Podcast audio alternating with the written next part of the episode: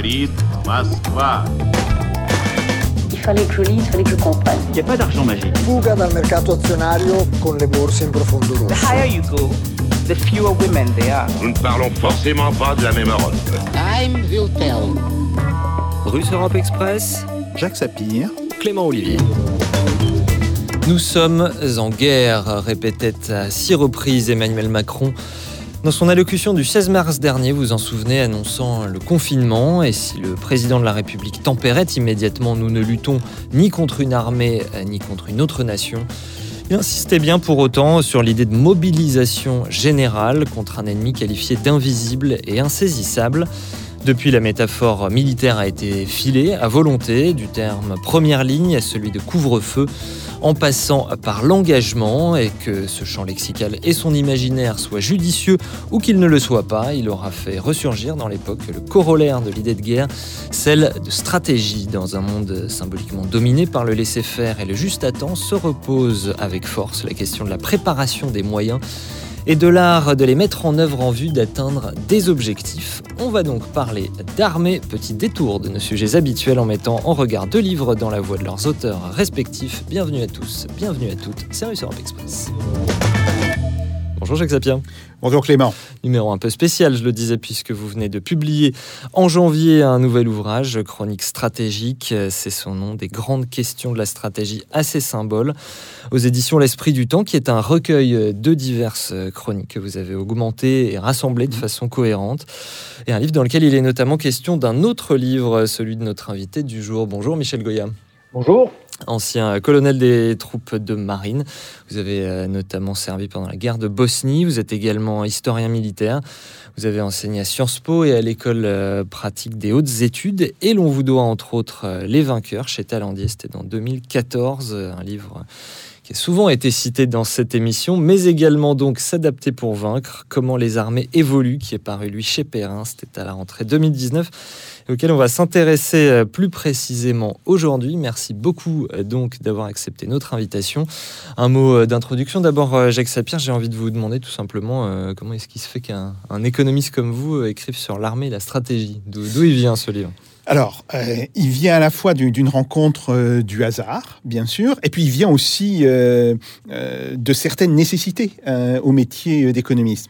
Le hasard, c'est très simple. hein. J'ai fait une thèse sur l'économie soviétique, plus précisément sur l'économie soviétique dans l'après-guerre, hein, de, de 1945 euh, au début des années 1980, dans lequel, évidemment, j'ai traité euh, du système militaire soviétique, ou plus exactement de sa dimension industrielle. Et là, ça m'a fait remarquer par euh, des militaires, par des responsables du ministère de la Défense, et à la suite de quoi j'ai travaillé de 1987 à 2003 comme consultant civil pour le ministère de la Défense. Donc ça, je dirais, c'est euh, c'est un petit peu le hasard. hein. Hmm. Et puis, il y a quand même euh, une réelle nécessité, c'est que euh, dans, le- dans les questions militaires, dans les questions de stratégie, il y a des questions de choix. Or, de manière très affirmée hein, dans la pensée économique, on est face à des choix. Alors, après, euh, ces choix sont, pour certaines écoles de l'économie, des choix automatiques. Pour d'autres écoles économiques, ce sont des choix en incertitude, donc ce sont des choix qui font appel à la notion de stratégie. Mais euh, vous voyez très vite que quelles que soient les écoles d'économistes, hein, depuis euh, les économistes néoclassiques jusqu'aux économistes post-keynésiens, le terme de stratégie, alors stratégie de l'acteur, mais aussi stratégie générale, ces termes reviennent euh, extrêmement souvent. Et le lien avec l'armée? Alors, euh, eh bien, d'une certaine manière, quand on parle de stratégie, on ne peut pas ne pas euh, faire référence aux institutions militaires. Et je dois dire que l'une des peut-être euh, l'une des lectures qui m'a le plus marqué, c'est une lecture que j'ai faite dans la, dernière année euh, où j'écrivais ma thèse. euh, c'est la lecture d'un ouvrage d'un grand historien militaire israélien. Martin Van Creveld, euh, son livre de 1984, euh, Command in War, parce que la manière dont il traite la question des choix stratégiques et de l'information, et la manière dont l'information peut ou ne peut pas euh, modifier un certain nombre de choix stratégiques, euh, m'avait immédiatement fait toucher du doigt les limites de la conception d'information que l'on a en économie. Donc ça, c'était une lecture que j'ai faite au début 1985. J'ai soutenu ma thèse en 1986. Donc on voit que ça remonte quand même assez loin. Absolument, et on va en reparler avec Michel Goya. D'abord, Jacques Sapir, en quoi est-ce que la stratégie, elle est importante aujourd'hui? Alors, oui, effectivement. Et, cette question dont nous allons discuter euh, avec un expert, hein, avec euh, euh, le colonel Michel Goya, eh bien, si vous voulez, c'est quelque chose qui a été traité dans de nombreux livres, et en particulier dans les livres que Michel a écrits. Alors, dans sa production, vous l'avez dit, vous l'avez évoqué tout à l'heure, hein, il faut retenir... Il y en a d'autres, mais il faut retenir vraiment deux livres. Il y a tout d'abord Les Vainqueurs, qui décrit comment l'armée française, dans le premier conflit mondial, s'est transformée, a évolué et a euh, conçu un instrument militaire qui, en 1918, n'avait pas d'équivalent dans les autres pays. Et ça, c'est quelque chose euh, d'extrêmement intéressant, en particulier quand on voit tout le processus de transformation et d'évolution. Et puis le deuxième, euh, qui n'est pas moins intéressant, c'est S'adapter pour vaincre, euh, qui analyse justement l'ensemble des processus d'adaptation à travers diverses forces militaires. on, commence en parlant euh, de l'évolution qui a conduit l'armée prussienne en réaction à Napoléon à devenir euh, ce qu'elle est devenue euh, fin 19e et, au, début du 20e siècle. Et, puis, on, passe sur toute une série de cas d'évolution euh, des systèmes militaires. Alors, ce sont deux livres qui, d'abord, sont très bien écrits, sont absolument passionnants à lire et que je ne peux que recommander aux, lecteurs qui n'a aucune connaissance de ce genre de questions, mais qui sont aussi des livres qui posent des questions fondamentales. Et ces questions, euh, j'ai tenté d'y répondre, peut-être d'une autre manière, à travers cet ouvrage que vous avez cité et qui vient de paraître, qui sont les chroniques stratégiques. Oui, pourquoi euh, la stratégie euh, nous concerne-t-elle, même quand on est comme nous des civils qui sommes en tout cas dans notre cas, nous peu belliqueux. Alors, euh, là, je me suis fait une réflexion. Pourquoi donc un de mes collègues économistes, un collègue académicien, qui est un brillant enseignant, tant en Russie euh, qu'aux États-Unis, euh, Vladimir Kfint, en a-t-il fait l'axe de son livre où il analyse les défis qui sont posés par le marché global et par l'irruption des marchés émergents? Qui s'appelle Strategy for the Global Market. Voilà, c'est Strategy for the, for the, Global Market, qui a été publié aux États-Unis. D'ailleurs, maintenant, il y a une publication russe. Bon. Alors, on va risquer une réponse, quitte à en débattre, mhm. c'est que la stratégie, elle s'attaque au pourquoi quand les autres domaines de la tactique ou l'art opératif, si on veut, répondent en réalité plutôt au comment. Donc, ce qui est en cause dans la stratégie, c'est la question des fins. À quoi bon commencer une guerre si cette dernière ne vous permet pas d'atteindre euh, vos objectifs? Question donc qu'il convient de poser avant chaque décision, évidemment pas seulement militaire. Stratégie encore dans le choix, dans la définition des alliances. Faut-il s'allier Ne faut-il pas? Faut-il s'allier avec qui aussi, bien entendu Et dans le choix des moyens? Euh, mais nous dites-vous, cette question de la stratégie, elle induit aussi des retours sur ces mêmes moyens. Oui, tout à fait, tout à fait. Et c'est là où on retrouve justement toute la question de l'évolution. Euh, dans le processus du choix, ni les objectifs ni les moyens ne sont donnés une fois pour toutes. Alors ça, c'est d'une certaine manière ce qui fait la, grande différence avec, en particulier, les, économistes néoclassiques, qui considèrent que les préférences des individus ou les préférences collectives sont déterminées ex ante et ne sont pas remis en cause dans le processus du choix. En réalité, ce que démontrent beaucoup d'études qui ont été menées, alors que ce soit en, euh, psychologie appliquée, en économie expérimentale, bon, c'est que euh, les choix euh, les préférences collectives et individuelles se construisent elles-mêmes au sein même du processus de choix. Euh, les moyens aussi, c'est évident, évoluent, tant du fait d'ailleurs de, leur propre dynamique que du fait de l'adaptation nécessaire euh, de l'adversaire. Et cette évolution peut parfois interférer effectivement avec la question des préférences. Alors, vous savez, Vladimir Kfint écrit dans son livre La stratégie reste étonnamment sous-estimée, utilisée à mauvais escient ou mal comprise au sein de certaines sociétés, gouvernements et organismes militaires importants. Question importante. A-t-il raison? A-t-il euh, raison? Michel Goya, est-ce que déjà, hum, dans un premier temps, est-ce que vous approuvez cette définition euh, donnée par euh, Jacques Sapir de la stratégie, qu'elle s'attaque au pourquoi quand la tactique répond au comment, Michel Goya? Oui, je suis d'accord. C'est alors Vous savez, pour un militaire, le militaire va distinguer la stratégie du niveau stratégique déjà. C'est quelque chose de fondamental. Pour un militaire, le niveau stratégique, c'est le niveau le plus élevé. Euh, c'est celui, euh, il est à l'échelon politique, euh, et c'est celui qui donne effectivement le but à atteindre, le, pourquoi, et qui oriente éventuellement sur le comment. Mais c'est celui qui donne les, les, buts, qui donne les missions. Et ensuite, les, les niveaux inférieurs, les niveaux subordonnés, vont essayer d'atteindre ce, ce pourquoi.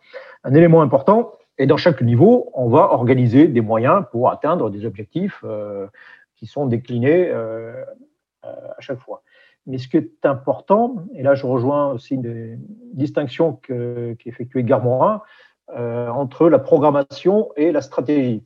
Euh, pour Garmorin, la programmation, c'est l'organisation des moyens pour atteindre un but. Euh, bon. Euh, la stratégie, c'est sensiblement la même chose, mais face à une intelligence, au moins et euh, généralement une intelligence hostile, une intention hostile, ce qui évidemment change beaucoup de choses. Euh, on a parlé de, de, la déclaration de guerre à la, à la pandémie, euh, mais le virus, le Covid-19, n'est pas intelligent. Et heureusement d'ailleurs, parce que s'il si, mhm. si l'était, si en plus il réagissait à nos actions, ce serait beaucoup plus compliqué. Il n'y a Alors, pas un nous et un eux, c'est ça que vous dites. Oui, voilà. Euh, et euh, la stratégie, c'est forcément un processus dialectique. Euh, voilà, il y a une, intelligence en face de nous euh, qui réagit à nos actions, et qui voilà, c'est un processus d'action-réaction euh, le plus souvent, euh, qui et qui du coup introduit une incertitude beaucoup plus grande que s'il s'agit simplement, par exemple, de construire un pont. Alors il y a des incertitudes, il peut y avoir des éléments naturels qui vont intervenir dans la construction d'un pont. Mais c'est, les choses sont beaucoup plus incertaines, beaucoup plus compliquées si, en plus de ces éléments naturels, vous avez des gens en face qui vont tout faire pour vous empêcher de construire le pont. Et là, ça devient effectivement un processus euh, stratégique qui est donc forcément euh, dynamique également. Euh, voilà, et c'est euh, effectivement euh, quelque chose qui doit. Alors, on parle aussi, par exemple, de grande stratégie. Euh, grande stratégie, c'est quand même, ça repose quand même sur une vision, euh, une vision du monde.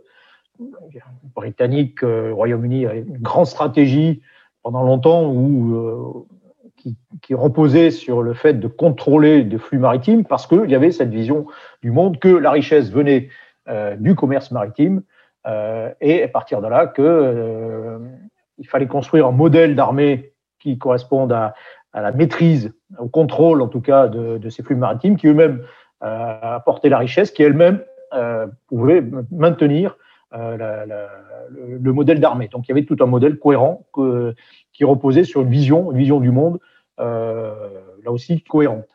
Euh, voilà. D'où l'intérêt de l'innovation, précisément parce qu'on cherche à atteindre un but et, qu'en face, on a un ennemi qui, par définition, est hostile.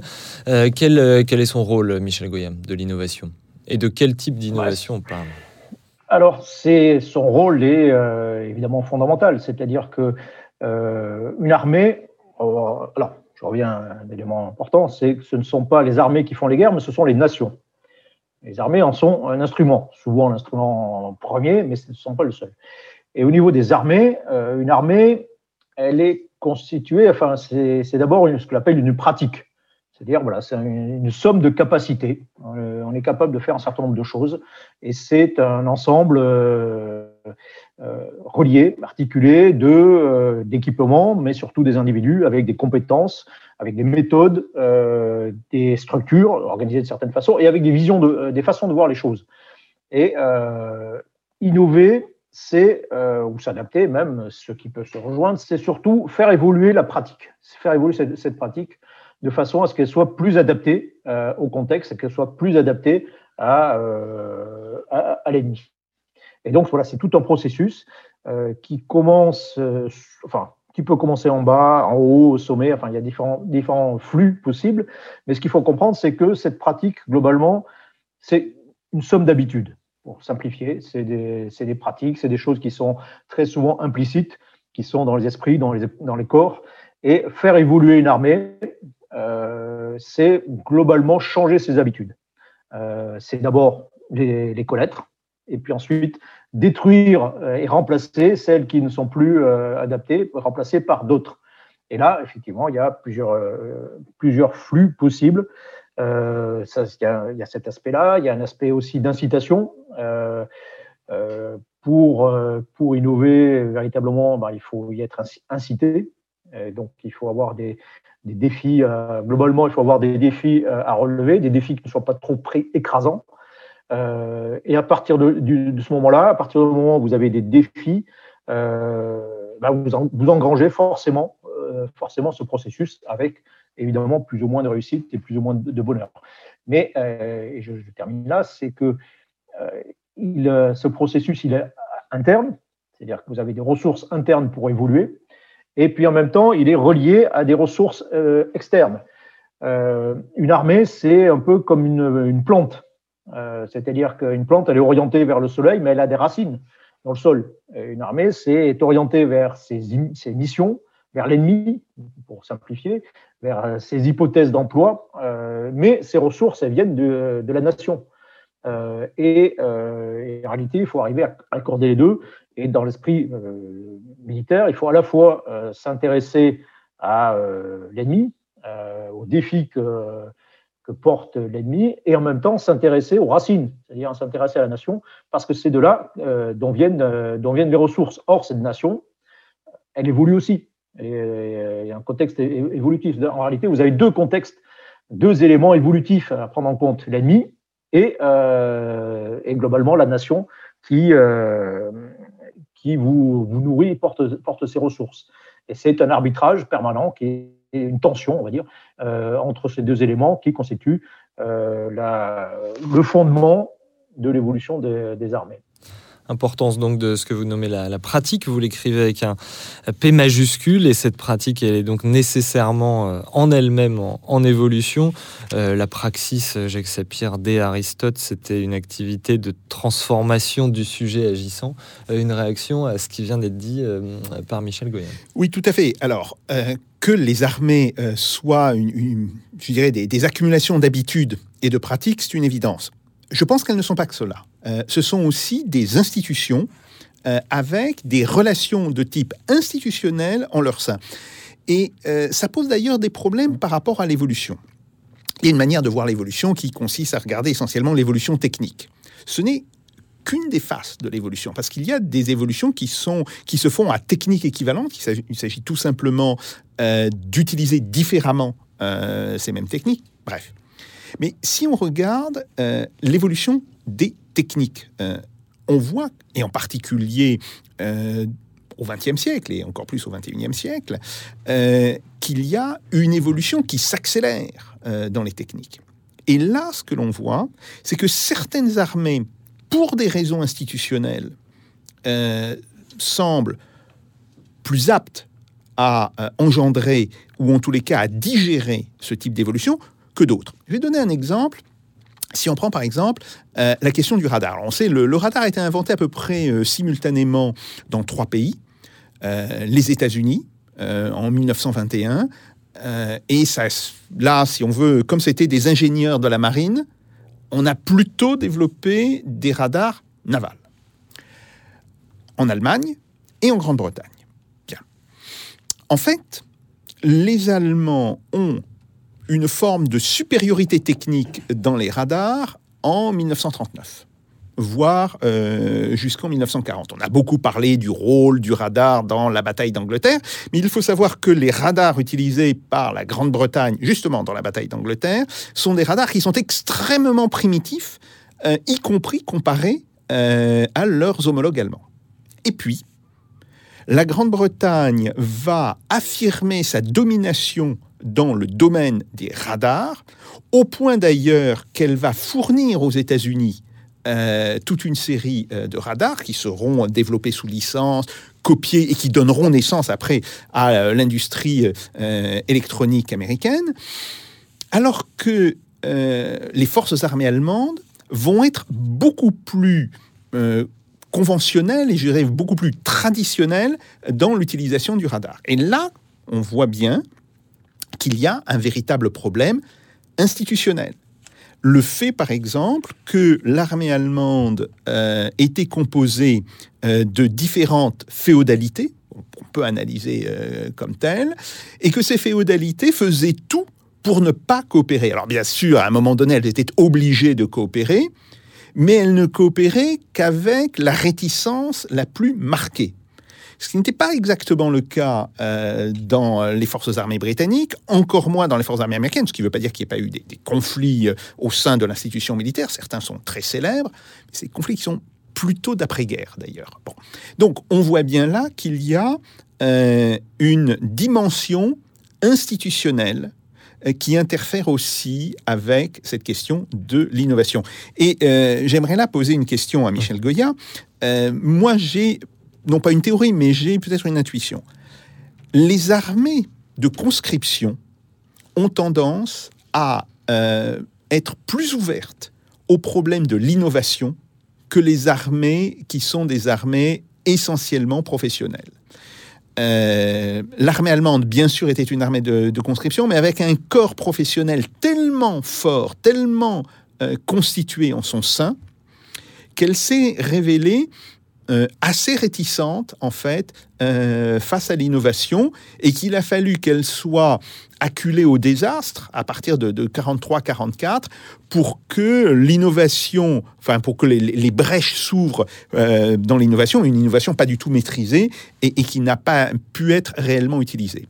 Euh, les grandes armées qui ont bien géré l'évolution, c'est l'armée française en 1914-1918, typiquement une armée de conscription, l'armée américaine, alors un petit peu en 1917-1918, beaucoup de 1941 euh, à 1945, car il ne faut pas oublier que les forces armées américaines euh, sont rentrées dans la guerre en subissant défaite sur défaite et ont réussi en, six mois à peu près à combler euh, leur retard de ce point de vue-là et sont devenues ce qu'elles sont, c'est-à-dire l'armée la plus puissante du monde.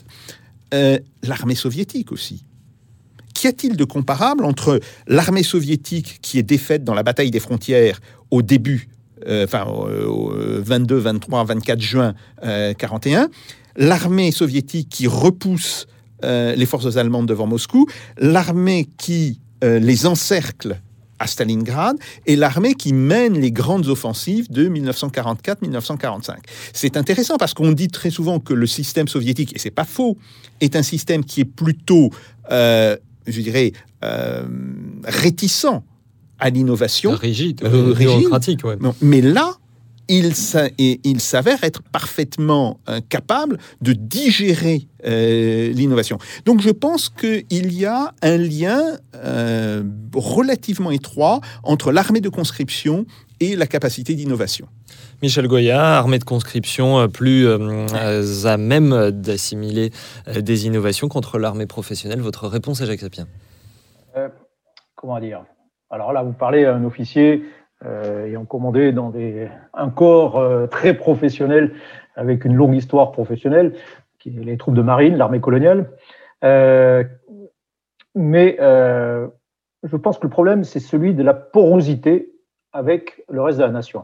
Je reviens à ce que je disais tout à l'heure. C'est, vous avez des corps professionnels qui sont relativement innovants. Je pense au corps des Marines, par exemple, qui a été euh, est plutôt un, pôle d'innovation important euh, dans le domaine militaire, mais pourtant très professionnel. il y a encore une fois, il y a deux aspects. Il y a l'incitation à innover qui oblige certaines organisations, malgré des réticences, malgré des rigidités internes, malgré des rivalités euh, effectivement euh, euh, très fortes qui peuvent, exister entre ces différents corps, qui, bah, qui, sont, voilà, qui sont incités très fortement à innover. Ensuite, il y a effectivement cette notion de, de porosité. Je prendrai juste un exemple. L'armée, une armée de conscription, c'est euh, plus largement, c'est euh, un cadre professionnel qui reçoit un afflux euh, de, euh, du monde extérieur, qui, qui reçoit un afflux euh, d'individus de la nation, qui arrivent avec euh, leurs compétences particulières, leur vision différente des choses, vision un peu neuve des, problèmes, et qui, voilà, qui viennent en réalité apporter des ressources, des ressources d'idées euh, pas seulement des ressources humaines, des ressources matérielles, mais aussi des ressources, euh, des ressources d'idées.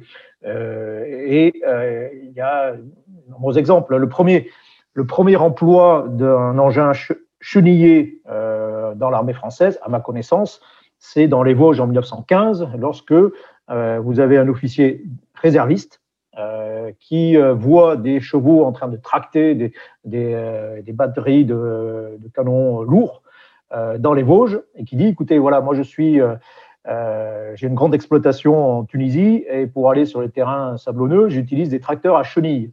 Donnez-moi une permission, je vais récupérer mes tracteurs et je vous les amène.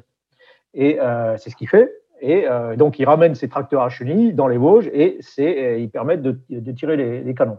Alors, ce qui est intéressant, c'est qu'il y a ce premier aspect, c'est euh, l'apport de, la nation. Alors, on a plein d'exemples comme ça, hein, la- de la marine américaine. L'organisation de la lutte contre les incendies sur le navire américain a été complètement transformée lorsque des pompiers de New York ont été mobilisés sur, des, bateaux. Euh, donc, il y a cet apport qui vient de l'extérieur, mais euh, il faut aussi, c'est, on pourra en parler quand on évoquera, euh, si on évoque le thème des, des, enfin, des entrepreneurs militaires, c'est-à-dire qu'il faut aussi, de la part, je reviens à ce que je disais sur cette notion d'un peu de plante, il faut aussi, de la part de l'institution elle-même, qu'elle s'intéresse à la nation. C'est-à-dire qu'à l'intérieur même euh, de cette institution, il y a des gens qui aient des compétences civiles, pour le dire euh, différemment, ou qui aient une appétence, en tout cas, pour le monde scientifique, technique. Je prends l'exemple, reprends l'exemple des engins chenillés et du char. Euh, les, euh, très rapidement, pendant la Première Guerre mondiale, euh, bah, vous avez un blocage de- des combats, un blocage du front, et le problème tactique numéro un qui se pose aux fantassins en particulier, c'est euh, d'arriver à neutraliser des, mitrailleuses allemandes euh, qui, sont, qui défendent les, les positions allemandes. Bon. Et en réalité, la solution qui va consister à y aller, à évoluer sur ce champ de bataille avec des engins blindés forcément à chenilles, euh, bah, va pas venir de fantassins, euh, elle va venir notamment d'un artilleur, euh, le colonel Estienne. Euh, et, euh, et ça, c'est effectivement très intéressant. C'est-à-dire que vous n'avez pas dans le corps des officiers de l'infanterie, à ce moment-là, euh, vous avez personne qui a une compétence, euh, qui a une formation, on va dire, une formation technique, qui a une appétence pour ça, qui connaît le problème, qui sait même que euh, qu'il est possible de faire quelque chose. En revanche, dans l'artillerie, le génie, vous avez notamment tous les polytechniciens qui servent dans ces armes-là euh, et qui, eux, ont une formation technique. Et quelqu'un comme le colonel Estienne euh, sait, euh, ce que l'industrie est capable de proposer. Il a des contacts aussi personnels avec eux. Et donc, il est aussi venu de l'intérieur, il est capable de faire le lien et d'aller chercher à l'intérieur de, de la nation des choses, euh, des choses qui peuvent être utiles. Et donc, ce qui est, à mon, à mon sens, important, c'est ça, c'est arriver à cette, à cette porosité. C'est euh, un des apports majeurs, par exemple, des réservistes. Euh, je pense, c'est les réservistes, c'est euh, faire venir de, à l'intérieur de ce corps militaire, faire venir euh, des gens qui, euh, qui ont d'autres visions des choses et d'autres compétences. Donc, c'est un élément fondamental de fertilisation des, euh, des, structures. Et ça, ça peut venir de, euh, aussi d'une armée euh, professionnelle. L'armée américaine, effectivement, une armée par tradition, je veux même par construction euh, institutionnelle, c'est une armée de conscription qui se crée au moment de, des guerres et qui se, déforme, se, dissout à l'issue des conflits jusqu'à la guerre de Corée, euh, où on considère quand même qu'il faut un élément euh, permanent et stable, beaucoup plus stable et beaucoup plus important pour euh, faire, face, euh, aux défis. Mais cette, euh, armée, qui est une armée permanente, qui est essentiellement une armée de conscription, elle devient, elle se professionnalise dans les années euh, 70, au début des années 70. Et ce qui est intéressant, c'est que quand on construit l'armée, l'armée professionnelle américaine moderne, il y a cette idée que rien d'important ne puisse se faire sans faire appel à des réservistes, mmh. gardes nationaux. Euh, et parce que il y, y, a une raison, j'allais dire presque politique, de dire voilà, encore une fois, la guerre, c'est l'affaire de la nation et pas de l'armée. Et donc, euh, faire, ne faire les choses en grand que en pouvant faire appel en mobilisant des, des ressources, c'est impliquer aussi le reste de la nation. Et en même temps, il y a cet aspect, c'est le premier élément. Deuxième élément, c'est quelque chose qui permet de monter en puissance très vite euh, et donc de faire face à des surprises, ce qu'on appelle des surprises stratégiques, euh, des choses d'un seul coup, il faut faire des choses beaucoup plus importantes qu'auparavant. Et puis ensuite, c'est un apport euh, de compétences qui manque peut-être euh, à cette armée professionnelle, euh, qui est, elle, sur, euh, euh, on appelle ça un sentier, qui, euh, qui sait faire un certain nombre de choses, qui sait toujours bien faire un certain nombre de choses, mais qui aura forcément euh, du mal à euh, s'adapter à des choses qui sont d'un seul coup très différentes.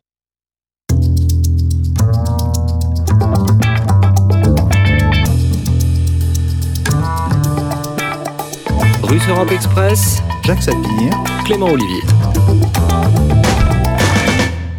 Alors justement, vous parliez de porosité entre la nation et l'armée dans cette question des, des innovations. Et euh, il se trouve que cette euh, accélération euh, des évolutions de l'armée, vous euh, la datez à partir de la fin du XVIIIe siècle, euh, période en fait de la Révolution française, une période à laquelle on peut dire qu'il y a un avènement aussi justement de cette nation moderne. Et vous écrivez donc qu'à partir de cette fin du XVIIIe siècle, dans la société, en fait, comme dans l'armée, je vous cite, pour la première fois, le changement autour de soi est devenu clairement perceptible au cours d'une même vie. Et donc, c'est l'idée de progrès, c'est-à-dire un rapport à l'avenir qui remplace un regard vers le passé, une idéalisation d'âges d'or anciens. Euh, oui, c'est alors, c'est pour ça que je fais débuter euh, ce, livre à cette époque. euh, C'est-à-dire qu'il y a une accélération de l'histoire, euh, on va le dire euh, comme ça. C'est euh, par les révolutions, les révolutions politiques, euh, euh, les révolutions françaises, euh, pour commencer, pour simplifier, et puis ensuite avec ce qu'on appelle la révolution industrielle. Donc là, euh, effectivement, les choses peuvent changer euh, très vite et peuvent changer même au cours d'une carrière militaire. Je vais vous donner juste un exemple et après on reviendra sur la, Je vous en prie, oui. la Révolution. Euh, les, euh, les règlements militaires euh, expriment enfin, ce qu'on appelle une doctrine, c'est en gros quelles sont les, les meilleures manières d'utiliser les moyens dans un contexte donné. Et ce qui est intéressant, c'est de voir comment évoluent ces, ces règlements euh, et leur cadence. C'est-à-dire que, en gros, jusqu'au milieu du 19e siècle, euh, il faut, il y a les règlements français, militaires français, ils changent tous les 50 ans à peu près. C'est-à-dire qu'on peut faire une carrière militaire euh, tout entière euh, en ayant les mêmes règlements, en ayant appris les mêmes méthodes, euh, les, les mêmes choses autour de, au début de sa carrière. Euh, à partir de cette époque, on voit une accélération. À la fin du 19, 19e siècle, les règlements français changent tous les 12 ans en moyenne. Donc la doctrine change tous les 12 ans. Et pendant la Première Guerre mondiale, change tous les ans. Donc ça va encore dix fois plus vite. Euh, et donc ce qui est- témoigne de l'accélération des choses. Euh, dans euh, cette comparaison que je faisais, cette tension entre euh, les inputs, outputs, entre l'ennemi et les ressources de la nation, eh ben les turbulences sont beaucoup plus importantes euh, d'un côté comme de l'autre. Et l'enjeu que ça pose donc, c'est que si les choses Oui. euh, évoluent plus vite, eh bien, on peut être plus vite dépassé. C'est bien l'enjeu de la, de la guerre à partir de cette époque-là. Très concrètement, vous vous trouvez une situation où vous faites, euh, au cours de votre carrière militaire, vous êtes obligé de vous remettre en question euh, parce que le, le contexte dans lequel vous êtes engagé va changer euh, radicalement. Les moyens qui sont disponibles vont, vont changer complètement, l'e- l'ennemi va changer, enfin, la société elle-même change. euh, et donc, il faut le- la- l'adaptation au changement devient une fonction en soi. C'est quelque chose qu'il faut forcément appréhender institutionnellement. Voilà. Et le grand, euh, la grande force euh, du, euh, grand état-major prussien, pour simplifier, c'est d'avoir euh, pris en compte euh, ce, phénomène. Si on parlait, on parlait de la Révolution française, les innovations sont parfois aussi des changements de regard sur les choses et sur les gens. Euh, la grande innovation de la Révolution française, d'un point de vue militaire, c'est d'avoir changé la perception sur, euh, sur l'homme du peuple. Euh, c'est-à-dire de considérer que l'homme du peuple peut se battre courageusement, avec honneur, euh, et, peut, et dispose de vertus qui euh, ne lui étaient pas reconnues dans l'ancien régime, pour qui Rôle qui était réservé à la noblesse. hein. qui était forcément réservé à la noblesse. C'est ce qui en faisait sa raison de- d'exister. hein. Et à partir du moment où vous considérez que les hommes sont les hommes du peuple, euh, peuvent également faire preuve d'honneur, euh, preuve de courage, de sens euh, civique, on va dire, euh, ben là, ça change complètement les perspectives. Donc, on peut mobiliser des individus euh, en masse et non plus simplement, on revient à la question des professionnels, du fond professionnalisme, et non plus mmh. simplement des, des, soldats professionnels que l'on va dresser, que l'on va mécaniser. Euh, on peut leur faire confiance, ça c'est quelque chose de fondamental. Euh, ça change aussi les tactiques, c'est-à-dire que très concrètement, euh, si vous gagnez une bataille euh, au début du XVIIIe siècle, euh, bah, les choses s'arrêtent là, vous ne l'exploitez pas. parce que vous avez trop peur que, en lâchant un petit peu la bride à vos soldats, bah, ils vont déserter, tout simplement. donc, on maintient le contrôle, le contrôle interne sur l'organisation, limite considérablement son, son efficacité. Euh, sachant que les résultats décisifs dans, les batailles sont souvent au moment euh, de l'exploitation. Et euh, avec la Révolution française, ben, on peut, simplifie les tactiques aussi. Innover, c'est souvent simplifier parfois hein, les méthodes. donc, on simplifie un certain nombre de, choses et on s'aperçoit que finalement c'est plus efficace. et, et, voilà, et on peut lâcher, on peut lâcher, on peut exploiter les, les batailles. Et puis vous rajoutez un élément particulier qui est quand même Napoléon. Euh, c'est-à-dire que vous avez en réalité une conjonction de planètes qui, euh, avec la puissance, euh, la force de la nation, son volume tout simplement, ce qu'a très bien analysé Clausewitz notamment, vous rajoutez à ça le génie militaire d'un individu et vous avez un, cocktail, une combinaison qui est particulièrement performante. en 1763 à la fin de la guerre de Sept Ans, personne n'aurait pu imaginer que 50 ans plus tard, euh, l'armée française qui venait d'être battue assez piteusement aurait été capable de conquérir la moitié de l'Europe et de vaincre euh, toutes les armées, les meilleures armées du, moment. Donc là, on est en situation de quasiment de miracle militaire. Et avant cela, vous rappelez que c'est bien cette armée française qui permet à la Révolution de se maintenir, puisqu'elle a réussi à tenir tête aux, aux monarchies européennes qui se sont coalisées contre elle. Jacques Sapir, Michel Goya écrit, je le cite, Vaincre, c'est transformer les armées au risque en fait de refaire la guerre précédente. Oui, tout à fait. Alors, euh, je voudrais revenir un petit peu sur, ce qu'a dit Michel. Euh, c'est quelque chose qui a été euh, théorisé par Engels au, 19e siècle quand il parle de la première révolution dans les affaires militaires. Mhm. Et il dit justement, il y a la combinaison entre l'armée du peuple, donc la conscription issue de la Révolution française, et la révolution industrielle ce qui nous donne euh, l'émergence d'armées qui sont des armées euh, massives, des armées qu'on peut transporter avec le chemin de fer, euh, avec lesquelles on peut maintenir des communications avec le télégraphe, et des armées qui auront une capacité de feu qui va invalider d'une certaine manière ce qui était la pensée militaire pré-révolutionnaire. sur cette pensée militaire pré-révolutionnaire, vous avez un, aphorisme qui est classique. Euh, c'est l'aphorisme de Kutuzov, le, grand général russe, euh, qui dit euh, La balle est folle, seule la baïonnette tue.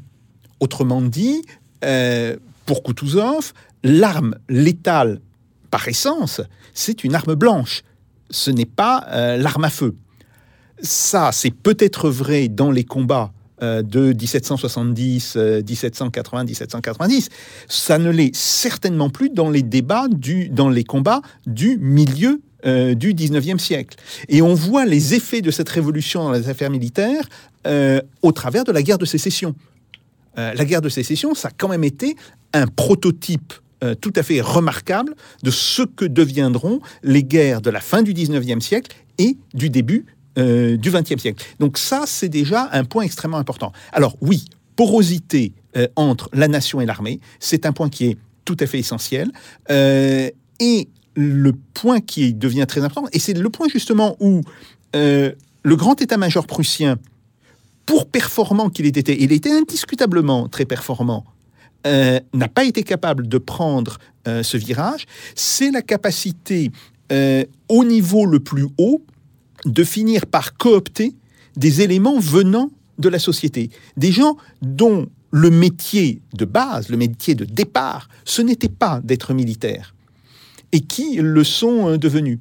Euh, par exemple, vous avez euh, le, développement de l'état-major soviétique qui va se développer. Alors, au début, avec une synthèse entre des anciens militaires de carrière issus de l'armée tsariste, les gens qui viennent de l'armée de la Révolution, mais qui très rapidement va être composé de gens qui sont venus en fait du peuple et avec des niveaux d'éducation initiaux très Mmh. souvent faibles. Euh, Joukov est quelqu'un qui s'est instruit lui-même très largement, même si bon, il a suivi les cours euh, de l'académie militaire, bon. mais euh, le début de son instruction militaire, il se l'a fait soi-même. Il, il- il n'est pas, pour cause, il n'est pas passé euh, dans des écoles. Même chose avec l'armée américaine. Dans l'armée américaine, on a bien sûr des généraux de profession, mais on a aussi des gens qui rentrent dans l'armée à un moment donné, qui vont y rester, euh, mais qui ont très souvent, je dirais, cette, espèce de deux jambes. Ils ont une activité militaire, ils ont aussi des activités civiles ou paraciviles. Euh, Eisenhower, euh, il est d'abord l'adjoint de Marshall, et la tâche essentielle de Marshall, c'est une tâche qui est plutôt d'ordre civil, c'est de mettre l'économie américaine en état de supporter euh, une guerre, euh, grosso modo d'organiser la logistique.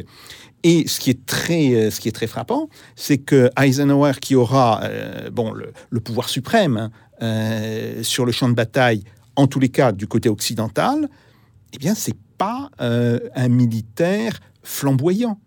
Les grands militaires flamboyants américains, il y en a eu quelques-uns, Patton, pour ne pas le citer, même Bradley, etc., euh, n'arriveront pas euh, au, au niveau d'Eisenhower. Donc oui, c'est un point qui est euh, extrêmement important. Maintenant, encore faut-il que cette innovation soit bien cadrée, parce que quand vous avez cette espèce de crise, de cette espèce d'intellectuel collectif qu'est euh, l'état-major prussien devenu l'état-major allemand, et cette crise de l'intellectuel collectif euh, qui euh, se produit de 1941, enfin de, la défaite devant Moscou à, au début de 1943, euh, il se défait, il passe à ce moment-là sous la direction directe d'Hitler, qui, va, qui a une haine absolument totale pour ce que représente ce haut état-major.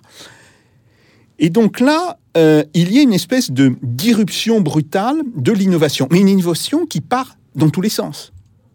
Et là, on peut se poser la question, une innovation qui part dans tous les sens n'est-elle pas aussi, je dirais, néfaste à une institution militaire que pas d'innovation du tout? Euh, Prenons par exemple euh, l'innovation technique dans l'armée allemande, enfin dans les forces euh, militaires allemandes plus précisément, euh, à partir de 1942-43. On prépare la guerre de 1950, mais on ne mène pas la guerre euh, de 1943-1944. Au contraire, on va disperser des moyens industriels sur des projets qui ne pourront aboutir, et dans un cadre euh, euh, technique et industriel tout à fait différent, qui est le, cadre américain, euh, que dans les années euh, euh, 1950. Donc là se pose la question de savoir comment peut-on, bien sûr, avoir ce phénomène d'innovation, mais encadrer quand même ce phénomène d'innovation. Et là, ça fait retour effectivement sur est-ce qu'il y a une doctrine ou non dans l'armée Et c'est un point absolument essentiel. Et justement, euh, Michel Goya, vous citez, euh, donc dans S'adapter pour vaincre, vous citez euh, l'économiste Friedrich Hayek, qui, on ne le cachera pas, n'est pas l'économiste favori de, de, Jacques, de Jacques Sapir. En tout cas, disons que m'en n'est pas, de- vous n'êtes pas exactement partie du même courant de pensée. Qui, donc, Friedrich Hayek explique, nous dites-vous, Michel Goya, explique comment, dans une société complexe, l'agencement spontané de millions de décisions individuelles conduit à un équilibre plus stable que dans un système centralisé incapable de gérer en temps réel toutes les informations, Michel Goyam. Non, alors, euh, comment dire? La question, c'est celle de euh, l'articulation entre euh, une structure centralisée et décentralisée pour faire face à, à l'in- à- à l'incertitude, en réalité, ou à la complexité, on va le dire autrement. Euh, et ça, premièrement, et face aussi à la nouveauté. Moi, ce qui m'avait frappé lorsque j'ai étudié la Première Guerre mondiale et la manière dont l'armée française avait évolué pendant la Première Guerre mondiale, c'est que on se retrouve, allez, pour simplifier, enfin, déjà il y a la découverte de la puissance de feu euh, moderne, qui est un choc. Et puis ensuite, il y a euh, l'apparition de- des tranchées et du front fortifié. Donc c'est un problème tactique complètement nouveau. Donc on se retrouve dans un contexte nouveau. Et dans ce contexte nouveau, ben, finalement, on s'aperçoit que euh, ben, le changement, le processus va plutôt partir d'en bas. Il va plutôt partir par euh, diffusion d'un certain nombre d'idées d'en bas, des gens qui sont confrontés à ce problème des tranchées, qui, euh, euh, vont tâtonner, qui vont, euh, qui vont chercher, des qui vont expérimenter, vont chercher des solutions. Et là, là on a un processus d'idées qui va, remonter. Et, et très clairement, lorsqu'on se retrouve en revanche dans une situation de phénomène plutôt connu, euh, le, le- processus d'innovation euh, viendra plutôt du sommet. Euh, de ce, la question qui se pose aussi, c'est qui a euh, accès à l'information pertinente euh, pour changer, pour faire évoluer le système. C'est euh, et ça c'est une question aussi tactique. Hein, c'est euh, euh, et et c'est cette euh, la réponse à cette question qui va globalement euh, euh, articuler euh, le- la, la décentralisation de la, de la décision euh, pendant très longtemps. euh, je reviens sur cette notion de révolution euh, militaire. Euh, on va euh, qui se déroule en gros de 1850 à 1950, à la fin de la Seconde Guerre mondiale. Et là, d'un seul coup, et depuis, il y a une stabilisation. Euh, mais euh, on se retrouve avec euh, globalement, ça commence par une explosion, si j'ose dire, de la puissance de feu, et qui, alors que les armées continuent à se déplacer comme euh, comme euh, sous Napoléon à pied, euh, on commande toujours à cheval, euh, donc la mobilité est toujours la même, la structure de commandement est globalement toujours la même, on commande toujours à cheval avec des messagers, bon. et d'un seul coup vous avez une puissance de feu euh, considérable, et ça aboutit à une sorte de euh, bah, une paralysie ou ça aboutit, une paralysie de- du champ de bataille. Euh, en 1914 ou même un petit peu avant déjà, euh, vous avez une zone de- d'incertitude très forte. En gros, sur 4 km de profondeur, vous pouvez être tué. Euh, voilà, par, par l'artillerie moderne, par les, euh, les mitrailleuses. Par, bon. Et donc, cette, cette zone devient où on se déplace à pied, euh, où l'information, euh, la circulation de l'information se fait globalement à pied ou à cheval. Bah, c'est une zone de lenteur. Euh, où si on veut refaire remonter les informations pour prendre des décisions pertinentes, bah, il faut des heures et des heures pour y parvenir. Pour faire redescendre éventuellement des, ordres, bah, il faut également des heures. Euh, et euh, ça aboutit petit à petit à l'idée que bah, on va décentraliser euh, le, le commandement et laisser faire, les, euh, donner plus d'autonomie aux acteurs sur le terrain. Euh, et ça change aussi d'ailleurs, ça participe au changement de regard que j'évoquais tout à l'heure. Hein.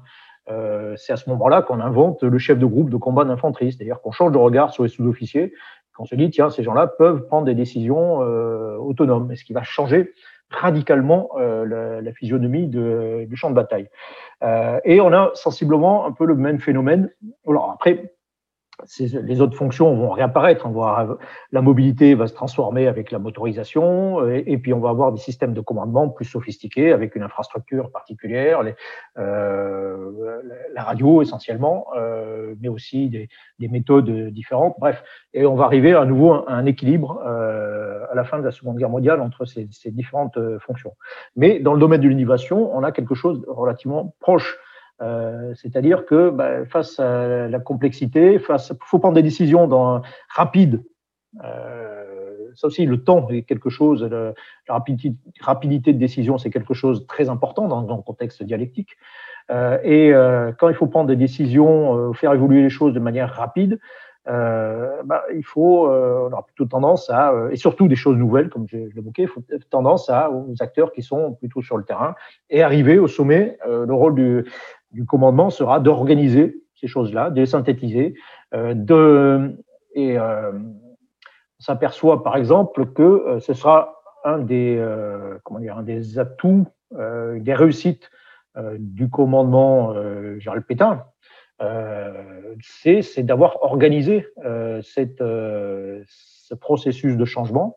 je donnerai juste un exemple qui montre pendant la bataille de Verdun, les unités françaises tournent, on appelle ça le tourniquet, euh, mais elles ne tournent pas toutes de la même façon. C'est-à-dire que dans une division d'infanterie, on va laisser le régiment d'artillerie qui euh, souffre un petit peu moins que les fantassins et on, va le, donner à la division qui arrive en renfort pour renforcer son, artillerie. Et puis on s'aperçoit que euh, ce régiment d'artillerie qui est confié à une autre division à chaque fois, eh ben, ne fonctionne, ne sait plus, ne sait plus travailler avec euh, avec la nouvelle division. Pourquoi? Parce qu'ils ont développé de manière autonome euh, des pratiques euh, différentes. Ils ont divergé. C'est-à-dire que l'inconvénient de laisser, euh, du laisser faire un peu, c'est d'arriver aussi à des divergences et à une sorte de, de, de turbulences qu'il faut réorganiser. Et donc, un des axes de, du commandement sera d'arriver à réunifier. Euh, donc, on va recréer des écoles, on va recréer des inspecteurs d'armes, dont l'unique fonction, ce sera de, de, faire un petit peu les, le point de l'état de l'art et de rétablir des doctrines en disant voilà, voilà l'état de l'art tel qu'il est actuellement, et voilà ce qui est ce qu'il y a de, de mieux à faire. Euh, et donc, c'est une, une, réorganisation, une réarticulation du processus euh, en venant, globalement, en venant plutôt, euh, plutôt d'en bas. Une dialectique et, donc entre innovation centralisée et décentralisée, mais si je mentionnais oui. ce passage où vous citez Frédéric Hayek, c'est parce que chez Hayek, qui avait en horreur la oui. planification, euh, chez Hayek, l'idée c'est que c'est le marché qui va prendre en charge euh, cette fonction, alors que là, on parle bien d'une institution qui le fait, Michel Goya. non, mais tout à fait. Euh, non, si, euh, si le processus était purement euh, hayekien, ce serait globalement un immense bordel en réalité. Hein. Euh, pour le, le, le dire trivialement, c'est non, c'est pas possible. Il faut que il faut que le, un système complètement rigide et centralisé sera sera incapable de faire face euh, au changement, au changement, et notamment au changement euh, rapide, aux surprises en particulier. Il sera capable, euh, pour avoir moi-même travaillé, par exemple, dans le processus de retour d'expérience euh, des armées, euh, un système qui, euh, centralisé, sera, je reprends une autre, là je parler de sociologue des organisations qui s'appelle James Marsh, euh, qui voilà qui distingue l'exploitation de l'exploration. Euh, donc un système assez centralisé euh, sera qui plutôt performant pour améliorer. On revient un petit peu là aussi entre le, la distinction entre professionnel et, euh, et, et non professionnel. Euh, ce système professionnel sera sans doute très performant pour améliorer les choses, mais il aura beaucoup de difficultés à, à aborder quelque chose qui est complètement nouveau euh, et à, adopter la rupture. Euh, parce que euh, une introduction de, quelque chose de complètement nouveau, une grosse une rupture va modifier des équilibres internes. Et là, on revient aussi à cette notion d'institution. Euh, ça va ça va provoquer des, changements profonds qui vont déplaire à certains. Enfin, bon, ça va provoquer des, euh, choses qui font qu'au bout du compte, pour dire simplement, euh, on aboutit généralement à des formes de consensus euh, et euh, rien de vraiment. Euh, il n'y aura pas de rupture venant de l'intérieur. Il n'y aura pas d'innovation de rupture globalement venant de l'intérieur, sauf, sauf, sauf, sauf si vraiment la patrie est en danger et si même les institutions sont, sont en danger. et en revanche, et c'est là toute la difficulté, c'est comment arriver à avoir euh, une exploration, euh, avoir des idées complètement nouvelles euh, dans un processus qui lui-même tend, tendra mécaniquement avec le temps à se, plutôt se, se, centraliser et se rigidifier. Jacques Sapir, une réaction euh, par rapport à cet aspect hayekien, et puis il y a un deuxième économiste, enfin, parmi, parmi d'autres, il y a beaucoup d'économistes cités dans, dans, ce livre de Michel Goya, mais il y a un deuxième sur lequel on, dont on voulait parler, c'est Schumpeter. Michel Goya écrit Les pionniers militaires sont l'équivalent des entrepreneurs de Schumpeter. Jacques Sapir. Oui, tout à fait. Euh, on, on, peut, on peut effectivement voir euh, une, une, certaine, euh, un certain parallélisme entre euh, ce que font ces, euh, ces innovateurs militaires qui, d'une certaine manière, apportent euh, du déséquilibre dans un système, mais un déséquilibre qui est normalement censé produire un nouvel équilibre. Il faut d'abord déséquilibrer la situation existante si on veut arriver à une nouvelle forme d'équilibre. Ce n'est pas faux. ce n'est pas faux. Encore et, là, Michel Goya l'a très bien dit, encore faut-il que euh, ce processus d'innovation soit sérieusement encadré. Et c'est tout le problème. Est-ce que euh, l'encadrement sera trop étroit et ne permettra pas à l'innovation de s'épanouir, ou est-ce qu'il sera trop lâche et l'innovation s'épanouira dans tous les sens peut-être, mais arrivera en fait à désarticuler euh, l'institution militaire? Donc là, il y a, euh, là, il y a une vraie question. Euh, Même chose, par exemple, sur la question de la, transmission des informations. Alors, il y a deux exemples extrêmement intéressants qui étaient cités d'ailleurs dans le livre de Martin van Creveld, euh, Commanding War. Euh, le premier, c'est la non-transmission des informations euh, par manque de moyens lors des offensives britanniques de 1916. hein, euh, qui, qui aboutissent à des, à des massacres d'hommes tout à fait épouvantables.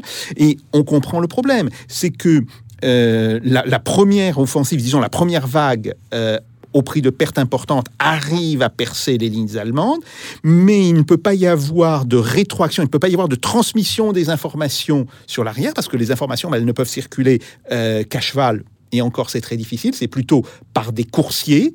Bon, pourquoi? Parce qu'il y a eu de tels bombardements que toutes les lignes téléphoniques qui ont été posées. Le téléphone existe déjà, donc euh, les armées euh, savent qu'il existe, l'utilisent. Oui, sauf que le téléphone, il est posé, enfin le, le- le fil est tiré Mmh. euh, par terre, et quand sûr. il y a des bombardements euh, terrifiants, ben, les, les lignes sont coupées. Donc là, il y a bien un problème. Et le problème, c'est que le, le haut commandement britannique perd le contrôle de la bataille.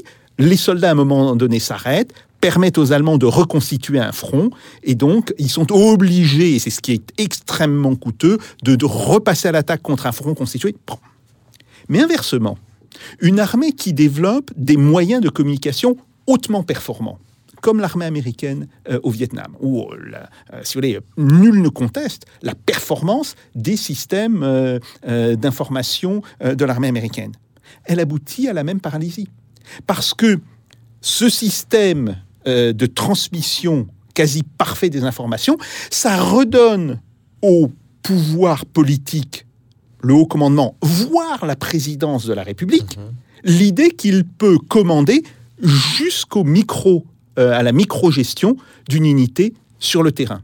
Et euh, Martin van Creveld euh, donne un exemple assez amusant de combat au Vietnam où vous aviez cinq hélicoptères qui se survolaient l'un l'autre. Alors le premier hélicoptère, c'était l'hélicoptère du commandant de bataillon. Celui au-dessus de lui, c'était le commandant de régiment. Celui au-dessus de lui, c'était le commandant de division. Puis le commandant de corps. Et puis l'envoyé spécial du haut commandement. Cinq, euh, étapes. Et là, à nouveau, on se retrouve dans une incapacité de gérer en temps donné, dans un temps qui est contraint, euh, l'ensemble euh, des informations. Donc il faut faire, il faut, faire très attention à cela. On peut, je dirais, on peut périr à la fois par manque d'informations que par un excès d'informations, ou plus exactement, un excès de signaux que le système euh, institutionnel n'arrive plus à gérer. Et donc là, il y a vraiment des, problèmes extrêmement, euh, extrêmement intéressants. De même, euh, Martin Van Creveld donne un exemple. Alors, étant israélien, il- euh, certains de ces exemples sont directement tirés euh, des, des différentes guerres, de, de la guerre de 56, de 67, euh, de 73.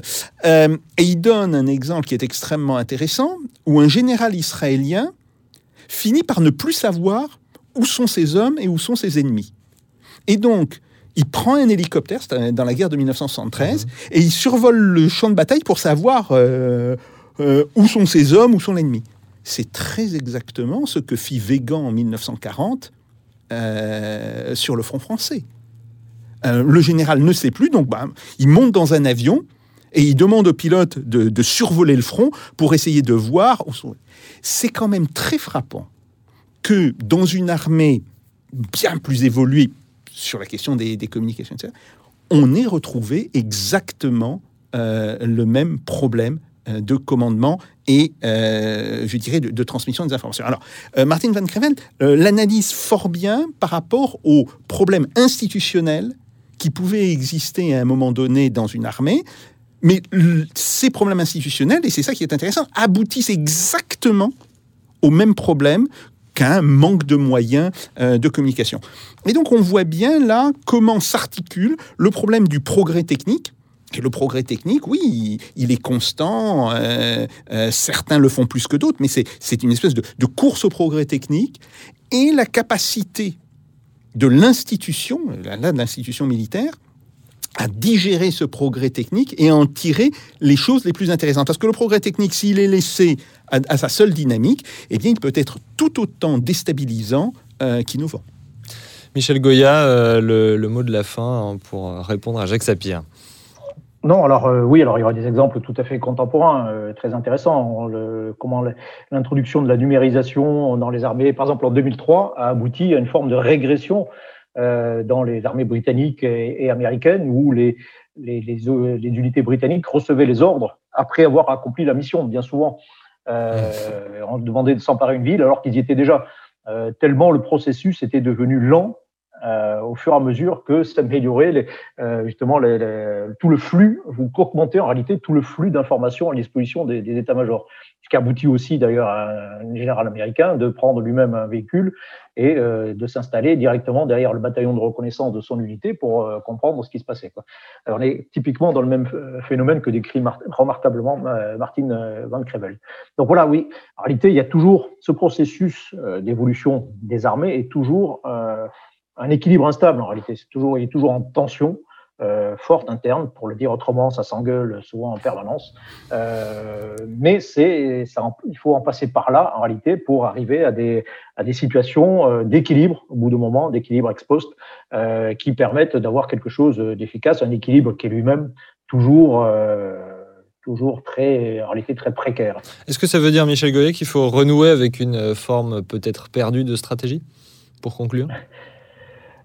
alors, encore une fois, la stratégie, euh, ce sera plutôt au niveau, au niveau politique. Quand on analyse, euh, les, comme je suis en train de le faire, toutes les opérations militaires françaises euh, depuis euh, 60 ans, on s'aperçoit que euh, la, celles qui ont échoué l'ont échoué dès le départ, en réalité, dès l'enfance, je dirais, dans, le, euh, dans le, à la fois la vision politique euh, de, de l'engagement, dans les buts ou les non-buts, ou le flou euh, du, politique en la matière. Et euh, c'est très, c'est très largement le facteur euh, primordial de la victoire. Après, la mise en œuvre, si le, cadre est cohérent, si les objectifs sont, si, on a fait une vraie stratégie, ben normalement, une bonne stratégie, on accorde des buts. Il y a une cohérence entre les buts, les moyens et les, les manières d'utiliser les, les, moyens. Et lorsque, très simplement, lorsqu'il y a une discordance entre ces éléments, et ça vient bien souvent dès le départ dans la définition du pourquoi, euh, que disait Jacques, euh, que, que, l'on peut déjà prévoir, euh, pré prévoir le, succès ou l'échec de ce qui va suivre. Eh bien, merci beaucoup. Merci infiniment, Michel Goya, de vous être joint à nous aujourd'hui. S'adapter pour vaincre est donc toujours disponible chez Perrin. Les vainqueurs, c'est chez Talendier. Merci bien sûr aussi à vous, Jacques Sapir, qu'on retrouve donc en librairie. Chronique stratégique. Euh, vos chroniques stratégiques viennent de paraître à l'esprit du temps. Euh, cette émission, vous la retrouvez euh, quant à elle en vidéo et en podcast aux bonnes adresses que vous connaissez avec l'aide précieuse de Pipo Picci, Jeanne D'Amato en régie. À bientôt dans Russe Europe Express avec Jacques Sapir. Et d'ici là, faites pas vos Jacques. Salutations.